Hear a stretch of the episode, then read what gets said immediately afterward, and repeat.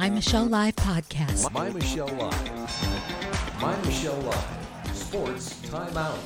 The fans, the field, the faith, the fun. Here's Michelle. Yeah, I am. And I am not alone. I'm here with the boys, and we're ready to sports it up. These are some of my favorite people on the planet. They bless me in ways. Oh, and they bless me in sports. And today we're going to be taking on sports with a twist of faith. We look for the God story because there always is one. Let me introduce you to the team we have with us Brent. You have a soundbite, Brent, Brent, believe it or not. Photographer Brent R. Baker.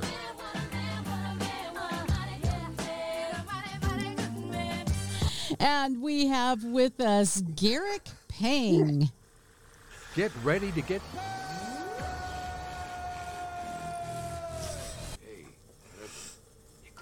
And then, of course, the one and only Dell, did we? Of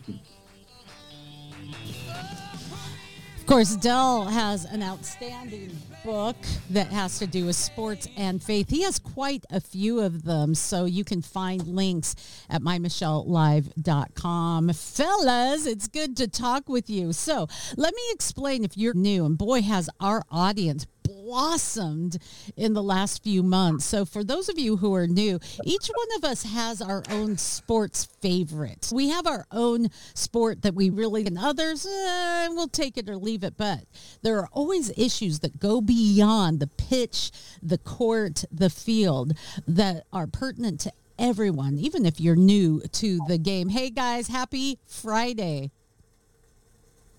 Happy, Happy Friday. Friday. to you and to our one Hello, wonderful audience. Wonderful Our audience. mushrooms blossoming or was flowering or adjective. So, guys, right off the bat, I did want to talk about hockey season. We're into the to the Stanley Cup playoffs. Brent, if you're uh, folks, if you're watching, Brent has a nice hockey rink in the background, and and I had the privilege of a couple of weeks ago. Dell, you didn't hear about this, but Garrick went to his first NHL game ever.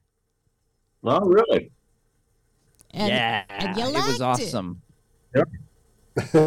yeah, we talked about it last week about how much different an in-person hockey game is to a TV hockey game. It, it Oh, was yeah. um, amazing.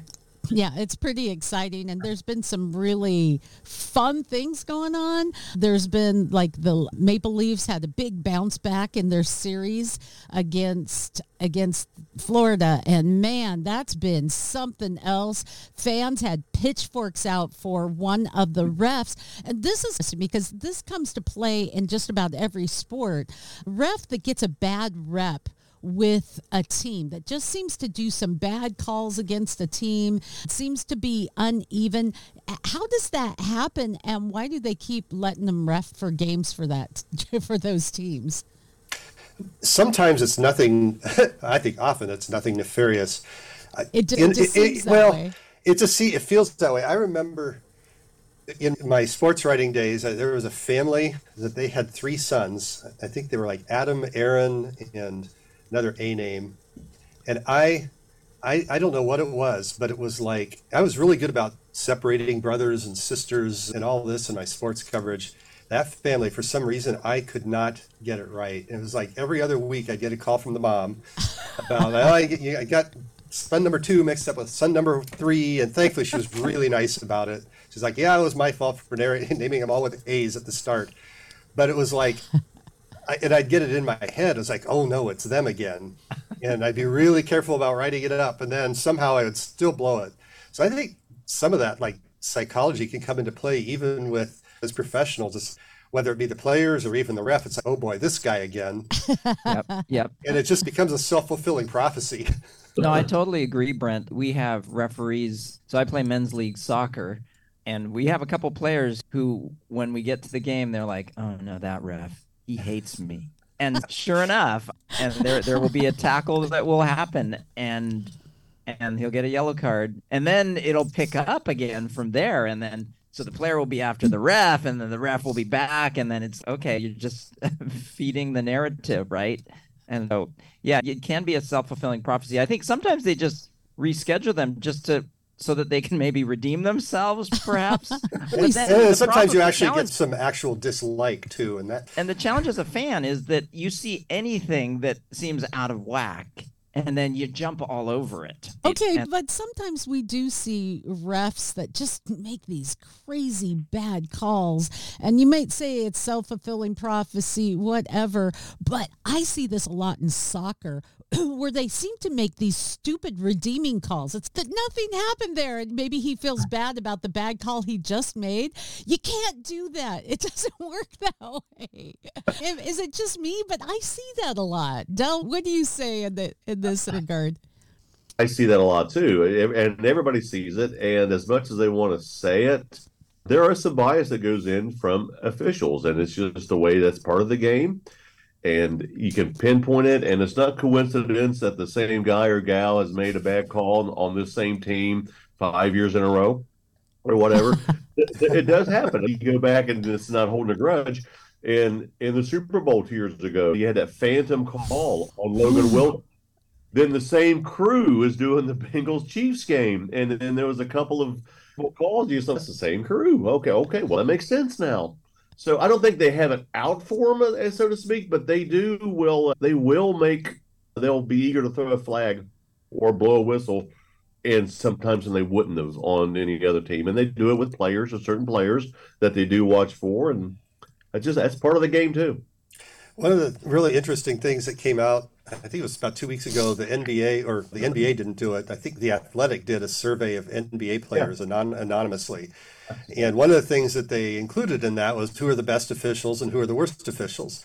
And the same guy showed up. The same guy who was listed as the vert, the best official on one side was like the third worst. So you can see how a lot a lot of this becomes I don't yeah. want to say becomes personal on, grudges, Brent, but the hum, the human error, the human aspect comes into it. If Dell um, and I are playing each other and he makes all these calls in favor of Dell, then he's Dell's favorite ref and he's my least. and you're least favorite, yeah. Had more to do with I think their personality on the court and how they interacted with players more than calls. I think most of the time, when you get away from the moment, the players will understand that calls are going to come and go against them. But it's more, oh, this guy, he was a jerk to me last time, or he's okay. Yep, that's fair enough. But as Dell said, and I've heard Garrick say before, guess what, guys? It's kind of part of the game. The human yep. factor. I thought about that because it's always bugged me. I'm like, yeah, I don't agree. I don't agree. That makes me mad. but when I think about it, guys, really, if we start getting so VAR on everything too much, takes out the human factor. We might as well just have robots play. It's part of, of life and isn't sports an analogy of life? So we know that we get bad calls in life and you got to keep playing anyway. How do you handle that? Do you let it ru- ruin the rest of your game in life or on the field? Some news and some food for thought. But wrapping up the NHL, couple of things. Kraken, hello. Love it. They're holding their own against the Cup defender, and that's pretty good. Their this their series is tied one one, but boy, the Kraken had a really good start. They were up 2-0. They ended up tying tying through the second the second period, and then in the third period, they were able to go down by one. So still, they're holding their own. That's really exciting and very historical because it is their first appearance as a, as the latest NHL team. And then there was this story. I sent you guys this link. I don't know if you saw it, but the Jets had a player who got 75 stitches after a skate to the face. 75 that that alters your face for the rest of your life. If it's a hockey player, he will wear it like a badge of honor, of course. right? And he was right back out there the next game. Oh, you got the uh, Stanley Cup in the background there, Garrick. I do. Did you ever I think do. how What? filthy I- I- that thing is after everybody kisses it? I know, I know. I have to polish it constantly because everybody always wants to touch it, and I just hate that. Oh, when it gets passed around from team to team every year, it goes. It sees a lot of action before it gets back to your house. Yeah. if you're concerned about them germs, you might not want to watch Djokovic because he has he's apparently regrets nothing. He's he sits in front of these reporters and they're like, "Don't you regret now that you didn't get vaccinated? Don't you just Are you really talking about regret?" Djokovic, the tennis player? Yeah. Yes. Yeah. Yeah. I. Yeah. oh, Okay. I'm not even to say anything. Let's move on. Don't you regret it? Shame. on- That's the feeling that I get. I don't know if you get if I'm just pulling it out because of my bias, but that's the feeling I get. Shame on you. Aren't you ashamed of what you did now? See? It's just it, it- will this ever end? Now, you, we mentioned people having it out, players having it out for refs, and refs having it out for players. I think the media has it out for him. yeah, they kind of do. And Yeah. uh, he's gotten the raw end of the stick, but he's stayed strong and true to what he believes. So there, there you go. All right, we're going to go into Dell territory as we talk about the NFL, right? There's some news stories that I want to bring to the forefront. If you guys have some thoughts on the draft uh, coming up, whatever, I want to hear from you. But there's some there's some things happening in the background. We always talk about it every year, and it's almost like a soap opera. It's the NFL soaps. But Jalen Hurts has become the highest played player in the NFL. Move over Russell Wilson and your 12 bathrooms because Jalen is coming. That's a big deal. And the LA Raiders owner, Mark Davis, is weighing in on the Oakland A's move to Las Vegas. He does. He, there's no love lost there. Uh, most of that, if I understand right, is because of disputes over their stadium territory and all of that. But never. I, it's always confusing to me and not okay when you have these teams that move to another city. It's really tough because that's the one thing that holds fans together. This is my team. This is my city, and now you move it to someplace like Vegas, and it's just so weird. Rename it. Don't be the A's anymore. Don't be the Dodge. Okay, that's long since passed. Wait a minute. Yeah. wait a minute. Although the A's have a long history too. Uh, They do. I think not all. It seems like half of their what 50 years in Oakland they've spent on the verge of moving. Yeah. But they've been through different ownership groups. Charlie Finley back in the 70s was always had one foot out of town, even when they were winning the World Series. And there was an ownership group that's previous to this one that was between them that did really well. That was like during the Canseco McGwire days when they were tenders. But man, there is no worse venue from what I hear than that Coliseum right now, Oakland Alameda Coliseum or whatever they call it now. They're talking about possums in the press booth and sewage backing up into the locker rooms, and it's been going on for years. And it seems like they've done nothing either to improve conditions for the players or make it a place that people would want to go. So they've neared their own exit. Now you've got 15 people going to games there, so everybody's like, yeah, make a move. If you alienate everybody, uh, what do you think's going to happen? And Hey, Ve- you mean Ben uh, Brent? They've had 25 average recently. Okay, I'm Vegas knows how to build a stadium. They know how to put on a show. We'll give them that. Then there hmm. is the NFLPA's latest data that shows that players have fewer injuries on grass than artificial turf. Del, weigh in on that. You've been following NFL for quite some time now. You're at game after game. What say you? Th- th- this doesn't surprise me. No? The you know, the biggest injury I, we ever saw, I think, on grass, on real grass, was when uh, Tim Krumrie with the again with the Bengals in the Super Bowl when they had that new turf down, that new sod put in, and everybody who remembers that when when when Krumrie's leg just snapped in half and it wobbled in Oh, the air. oh, know, that was on grass, but that was brand new sod that they put down, and it was and it, it hadn't taken yet. I think if we just let grass be grass and stop trying to be so sophisticated and then plant new sod every time there's a game. I played on grass for years, and yeah, and I played on AstroTurf, the old AstroTurf, when it felt like I got hit by a truck. When I took somebody down to the turf, no, you bounced on that stuff.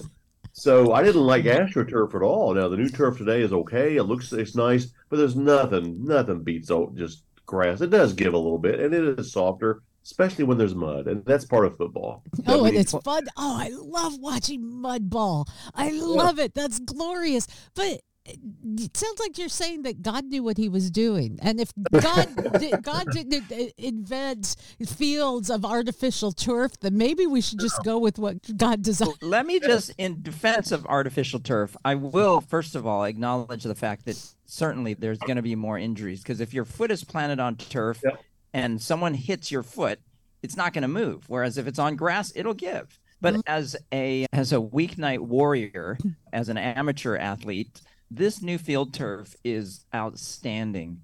I It used is. to come home muddy and because it rains That's a lot in part. Seattle. I love the muddy. I love mud ball. Come freaking on! I absolutely love Well, it. I- And- But, but Maybe you can- 200 nights but- a year, though, Garrick. Yeah, But see that, but you lose elements of the game if you're playing in slop.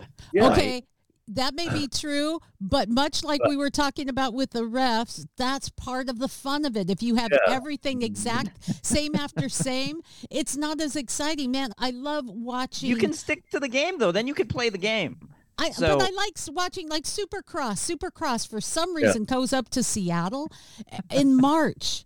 And they Well- play and they ride around their track in March in Seattle. And if you if every stereotype of Seattle, it's true in March. And it's muddy and it's ridiculous and the drivers hate it, but the crowd loves it because there's Yeah. mud splashing everywhere. It's part of the excitement and it keeps it from being the same game day after Yeah. day. You deal with those different environments. It's fun and it's like those refs. You can't have it both Yep. ways, my friend. Come on. if you go back to the way it was, which I think it, I would love to see. That's going to take some of the sophisticated. Did he cross the plane? Back in the day, you used to have to actually be in the end zone to be considered a legitimate touchdown. But I think when you have the mud and the rain and the snow, it takes the great team and the bad team and it makes them equal, which makes for a much better game to watch. Oh, that's a great point right there. I like that. When we think of in again in Seattle and then throughout the World Cup when it comes to the US, a lot of stadiums there's mm. a stadium up in my neck of the woods that has to play both ways. It has to play football and it's going to have to play World Cup soccer. They're going to have to ins- take take out some of that artificial turf and they're going to have to put in grass. So that's going to be an interesting thing. But they say they can do it. I just think I agree with you. Maybe we're getting so technical that we've lost some of the spontaneity of some of our games. So I want to transition, and I use that term Oh, man, purposefully, purposefully to I like you as a lady, Michelle. to women's sports. Yeah. So here's something interesting. Then this is in the soccer realm. Women's soccer, the headline says women's soccer is having a moment. Except in the boardroom, where UEFA has one token spot for women. But there was one woman who decided that she was going to run for another role. Now, while women's soccer is truly exploding in UEFA, women don't have much of a voice there. And I- wanted to talk about how important this is. I'm going to bring up that Bud Light commercial. There's a reason. While people are debating transgender this, transgender that, I want to talk as a woman sports reporter hmm? and why I was I felt that Bud Light commercial was not only a bad move on a communications level, but it was dangerous. Dangerous? You see all the people on Facebook with the mark safe from a beer can. It's not about the beer can. It's about the fact that someone uh, using gender appropriation dresses up like a woman and perpetuates a dangerous stereotype. Oh, look, I have my face on the can and it's like March Madness. And I guess that has something to do with sports, but I thought it was just, it was a crazy month. That stereotype, seriously, that's the stereotype that keeps women from breaking through glass ceilings in sports reporting. It has been a hard fought battle. And I've come across in hockey, of all things, in junior league hockey, going to a game and having their communications director tell me, I think you have a certain naivete where hockey's concerned. I'm like, really? Is it because I have breasts? Because it isn't because I don't have knowledge. And I didn't mean to be rude there, but really, this, I find it really difficult. And this is an example of why aren't more women able to be voted in, right? There's a news story that I'll put on the link that shows how many how just how much broadcasters sports broadcasters uh-huh. make. Now I was hesitant to send that because I didn't want you guys looking at that and going, "Okay, this is how much Michelle pays." yeah. I want my pay doubled. Right? Yeah. Okay. You got it. You got it. But it was surprising that the women sportscasters, as good as some of them, are still paid a lot less than men. There are areas where this really does happen, guys. And I know I'm doing a lot of the talking, but I self identify as a woman. So I figured I would weigh in on that. But really the last thing I wanted to talk about on this, and I, there are some other news stories I'll let you weigh in, but Cece Telfer is well respected sports reporter and she was speaking mm-hmm. out on what she was calling her devastation in the wake of a regular ch- oh i'm sorry not cc Telfer. I I- totally boffed that name. Cc Telfer is not a sports reporter is a runner. Forgive me i just got my names all mixed up as i glanced at my notes. She is says she's she he is devastated because Republicans in Congress have passed a sports protection of women proposal. Zero Democrats have weighed in on that, guys. So that really shows how divided we are in this. But I have a really, it's called the Save Women's Sports Bill. And mm-hmm. I, I think it's really interesting how the lines in the sand are drawn. Right. All I can say about this really is something that actually happened many years ago, and my sister would kill me if I shared this. But you're going to do it. So my sister, my yeah, I'm going to do this. My sister, my sister was a really good 400 runner. She was running in high school subs. I think she got sub 60 once, so it's a pretty good 400, 400 time. She she went to the state, and in in large school, competed and. And she's my younger sister. And one of those things where you're the big brother is you usually win at everything. And my sister, this was her thing. And so she decided after track season was over, she decided she wanted to challenge me to a 400. And I could tell she thought she had me. And so we went out to the track together. And I don't remember how, how badly, but I kicked her butt pretty bad. And we finished. And she's, it is so unfair. Just because you're a guy, I can work all season and work my work and go to state, and you can just step out here like nothing and beat me like that. Yeah. That's it right there. That's it right there. without training, without any experience as a runner. Yeah. And this Telfer, Telfer, who's a Jamaican born, was competing at Franklin Pierce University for two years as a male and couldn't win anything and decided to transition. It- It's not right. And I- I'm feeling like a victim because it's like I'm being attacked or something. I we've always said on this program, people's identity issues, whether we agree with them or not, whether the, there's there's a, whether it's a mental health issue, whether whether all of that is beside the point when it comes to you're an athlete. Because as an athlete, you may be an adulterer, you may be you may have stolen from the drugstore, stolen a pack of gum from the d- drugstore. You're a thief. You may have all kinds of things in your background, but when you're on the field, you're a player. And what you identify as, how you vote, what your spiritual background is, all of those things don't take precedence. Your play does. But that doesn't mean you get to displace someone else. There should be a place for transgender athletes. And if you feel like you want to make your own league, make your own league. Dell, did you want to weigh in on that? Yeah, that's the ultimate. That is the most common sense approach to this. Is if you want to do this, create your own league and play amongst those who have the. But then that won't go over well be either because nobody's going to have the the clear advantage there. And it doesn't surprise me that vote went against went against party lines because Democrats probably looked at that bill and said female. What in the world's a female? I don't know what I don't know what one is, so I can't vote for this because I don't know what a woman is. That, that's why it went along party lines because Democrats have zero idea of A what a it male is.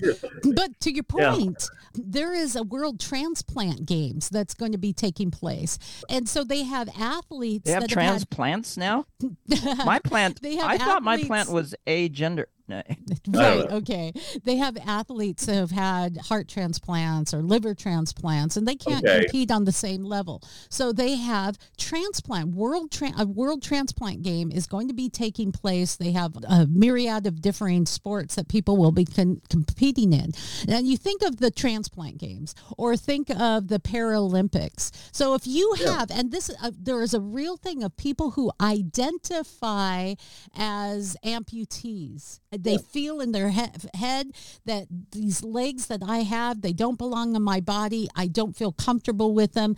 Uh, they seek to find medical help in getting them amputated so they can compete. But let's just say, as many men who are still fully men, but they just put on lipstick and they identify as women, they get to compete. Why does not someone who has all of their arms and limbs get to compete in the Paralympics? See that how the logic and the worldview breaks down, my friends, very quickly. I haven't had a transplant, but I identify as someone who's had a transplant.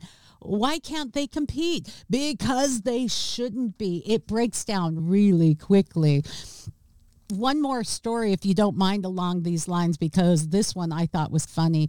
Annie Agar is the person that was in my mind when I saw the other name. She is a, she's, have you met her, Doesn't matter. No. Okay, she's a NFL reporter, and she was invited to ride in a NASCAR vehicle, and it was just real an Indy car actually, and it was booming fast. It was really excited, and she tweeted afterwards, "This is how Tyreek Hill feels all the time, isn't it? I never felt faster. Thanks so much for having me out. It was an awesome experience." Tyrell afterwards basically tweeted, "If you here's my number," and a drooly Yeah. face afterwards, which was really uh, inappropriate. Women, I can, let me just tell you, i can't speak for every woman, but as a woman reporter and a woman reporter in sports, I'm not there to be sexy. I'm not there to be drooled over. I'm not there to be hot. I'm there because I love the sport and I love what I do. No more than, I mean, it it is egregious and unprofessional and it would have ticked me off. But would i have handled it like annie? I don't know because she basically tweeted back after he had a run in in a summer camp or a camp program brother she basically said i don't know it looked like that student had your number and i Right. just thought that was classy. Good for you. Good for you. I'm doing a lot of talking here guys. Bail me out. Your show. I'm pretty passionate about this woman thing. It's Well, I mean, literally Tyreek Hill doesn't exactly have a sterling reputation either. Okay, but I, the few female reporters that I've met, as far as NFL goes, has been really they've all been classy and really, Mhm. and, and a lot of them are very well protected as they should be as well, as far as access to them. I've met a few and talked to a few of them, but you're I've never met her. I've never met Erin Andrews, even though she's been at, at the games I've covered. She's pretty well protected with, especially with her background, with what's happened to her over the years. Very, I think they've all been very classy in it. And some are, and some, well, yes, they do have that that background there. And sometimes you get what you give. You don't want nothing, mm-hmm. don't give nothing. However, some women have had to cross that line, like they have in Hollywood, in order to get a job, because a lot of our work has had to be, I'm going to sit here and be pretty while the big boys talk. And that's just got to stop. We've got to take that stand. And now that we have to contend with you biological men deciding that you can put on lipstick and do what we do. And there's also been a few occasions where they think they have to prove it too much to the extent where they're be, where a couple, there's a couple of them that, that have a reputation for being bullies within the locker room.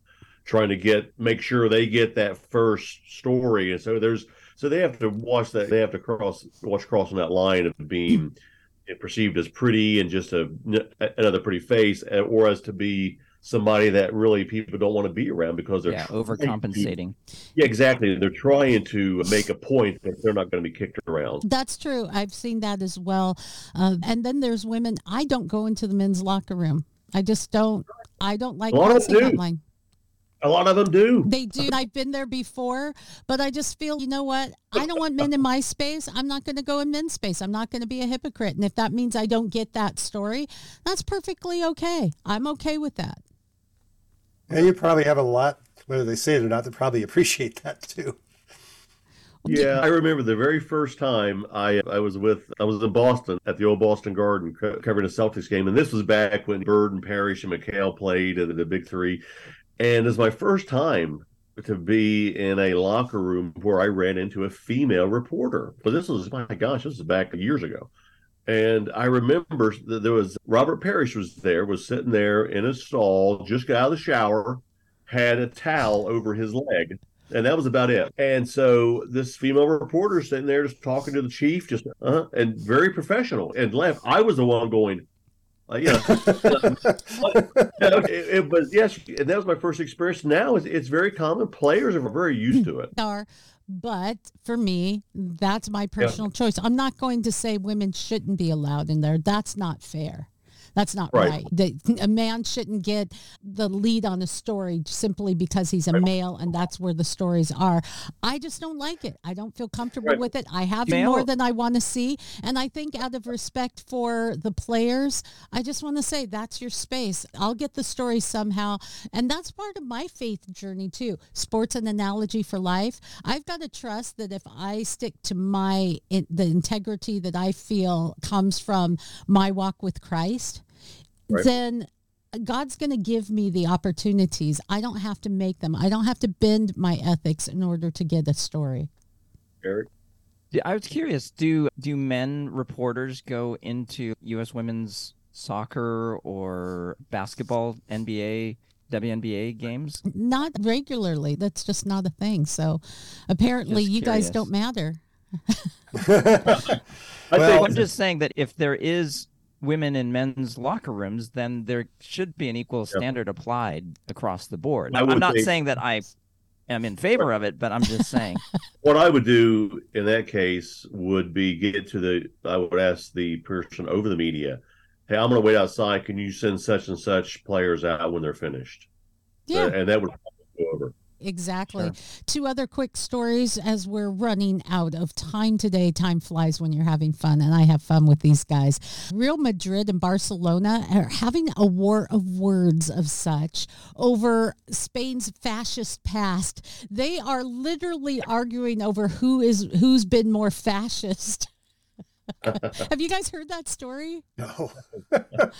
oh my gosh. It's as though, you know, th- there's this hatred of fascism. And this is another way that politics has wormed its way into into the sport. So they're bitter rivals, bitter rivals on and off the pitch. But Real Madrid and FC Barcelona have decided that they are going to argue over who was closely related or in bed with, so to speak, France with Marco, the or Fra- Franco, uh, Francisco Franco, forgive me, during his 36 year rule as a dictator. And it's just another way that things have gotten crazy off the rails. And then finally, U.S. men's national team. They had tied with rival Mexico in in their match this week, and I was really hoping for more a continued domination of the U.S., but uh, it just didn't happen. Garrick, you want to weigh in? It is probably one of the world's greatest rivalries uh, cur- currently, as, especially when it comes to soccer. U.S. men's national team could never beat Mexico 20 years ago, and and I shouldn't say never, but it was always Mexico, and the level of the U.S. men's national team has come up so significantly. Then we've had some great victories in the last few years, and Mexico, of course, struggled in the World Cup. And so Mexico really had a chip on their shoulder and something to prove. And there's great footballers, soccer players coming out of Mexico, of course. true. It, it always has been a great. Do you know what's not place. great coming out of Mexico? Sorry about it. The fans. They're some of the worst soccer fans on the planet. They're foul. They use racial slurs. They throw frozen water bottles. They throw it. It's just like they behave horrifically. Sat in some of those matches next to folks that have been more reasonable. It's not all of the fans, and they're they say I'm really I because I was the other team. I'm the U.S. team, and they were like, I'm really sorry about that. They've been there. Hey, just leave her alone. You know, I mean that you have to do that. It's pretty sad, but again, guys, as we wrap up today, it's maybe the state of the world. We've lost the ability to be civil, to ha- to have great rivalries, and to cheer and to dislike another team venomously, but still have respect and behave like a human. We've lost that. So it's, it's some uh, more food for thought. Let's go to our final. Full shot. Brent R. Baker, final shot. Oh, you would make me go first. so I was on the road for a bit yesterday, which usually means that that's usually when I start dialing up all sorts of podcasts. And most people like around the country are probably familiar with Brock Huard from his play-by-play of college football and stuff. But he does a podcast called Above and Beyond, which is about the intersection of faith and sports, which we should have him on here Sounds sometime. familiar. That's a Yeah. good idea. Uh, he did one that just came out. Oh no, it was a year ago. I didn't know it. Anyway, uh, so he did one with an umpire, since we were talking about officiating, Mike Muchlinski. Uh, just a great interview with the guy. And for those of us in Washington State, he's from Ephrata, Washington, which is right in the middle of the state. And I actually was like literally driving by the town yesterday as I was finding this out. I was like, how weird is that? But it's just cool to, to hear from some of these different places. You, you you hear about athletes talking about their faith. So for him to have be able to have an hour long discussion about about Christ and faith with a major league umpire who and he's been good enough to umpire in a World Series. That was it was pretty cool. I like it. Okay. Let's go with Garrick. We're going to let you go last, Dell. All right. thank you. I am giving my final shot to an actual amateur athlete. He has he was actually visiting this country for the first second time. He was in New York before, but he came to the Great Pacific Northwest recently and I'm trying to pull up a picture for us to be able to see him. But uh, but he is actually a rugby player. He he's competed at a pretty high level for his age and and now he is playing for his county over in England. And so this young man, I'm going to pull up the picture here if I'm able to figure out how to do that technologically. but uh, but he I have to show you the picture first so that that you can guess his age. okay. Let's share the screen. So my final shot this way this week goes to Jack. Jack Buono Lerner. Can you guys see that? Yes, we can. How old do you think Jack is? Whoops. I can't Okay. wait. I know, so I'm not. Go- I'm not playing Yeah, this you, game. you kind of, kind of let the cat out of the bag on this. Anyway, he is 16 years old. He has. I, I could never grow a beard the way that he can. but but anyway, he we went over to Central Washington University last week to watch the Wildcats unfortunately lose to the BYU Cougars in the quarterfinals of the uh, NCAA Division One rugby. But he met with the coach, and and so there's a possibility that he might come out here to play. But he is just an amazing young man. At 16, I took him out on the football pitch as well, the soccer field, and he's got some great skill as a soccer player as Wow, well. That's But pretty uh, awesome. but anyway, just a great young man. and I got to meet him as he went to the NHL game. That's so right, that, hit was pretty cool. All right. Yeah, so my final shot goes to Jack, and and it was great having you and your mom here visiting us. Thanks. Let's go to Dell. I just took a I took a easy one, easy way out, but uh, it, it is good. The final shot goes to a man that I've never I have talked to him, but I haven't met him really, but watched him die last year. But Damar Hamlin is cleared to play uh, by his physicians in the That's NFL. awesome. That's awesome. So- That's a so good that- final shot. My final shot goes to Brad Holmes. So I'll, he's he is a manager with the Detroit Lions. He wore a shirt with the Lions logo, and it said "Support women." And girls in sports. So it's a dual praise because I not only wanted to praise him, but I wanted to praise one woman who is speaking out for women in sports, and that's Riley Gaines. So, mm-hmm. at a girl. At a girl. She's coming under fire, but she's not afraid to stand up for I fellow don't understand women. how she. I don't understand how she comes under fire. I just it's ludicrous. Right? And this coach, he'll probably get canceled because he's standing up for women.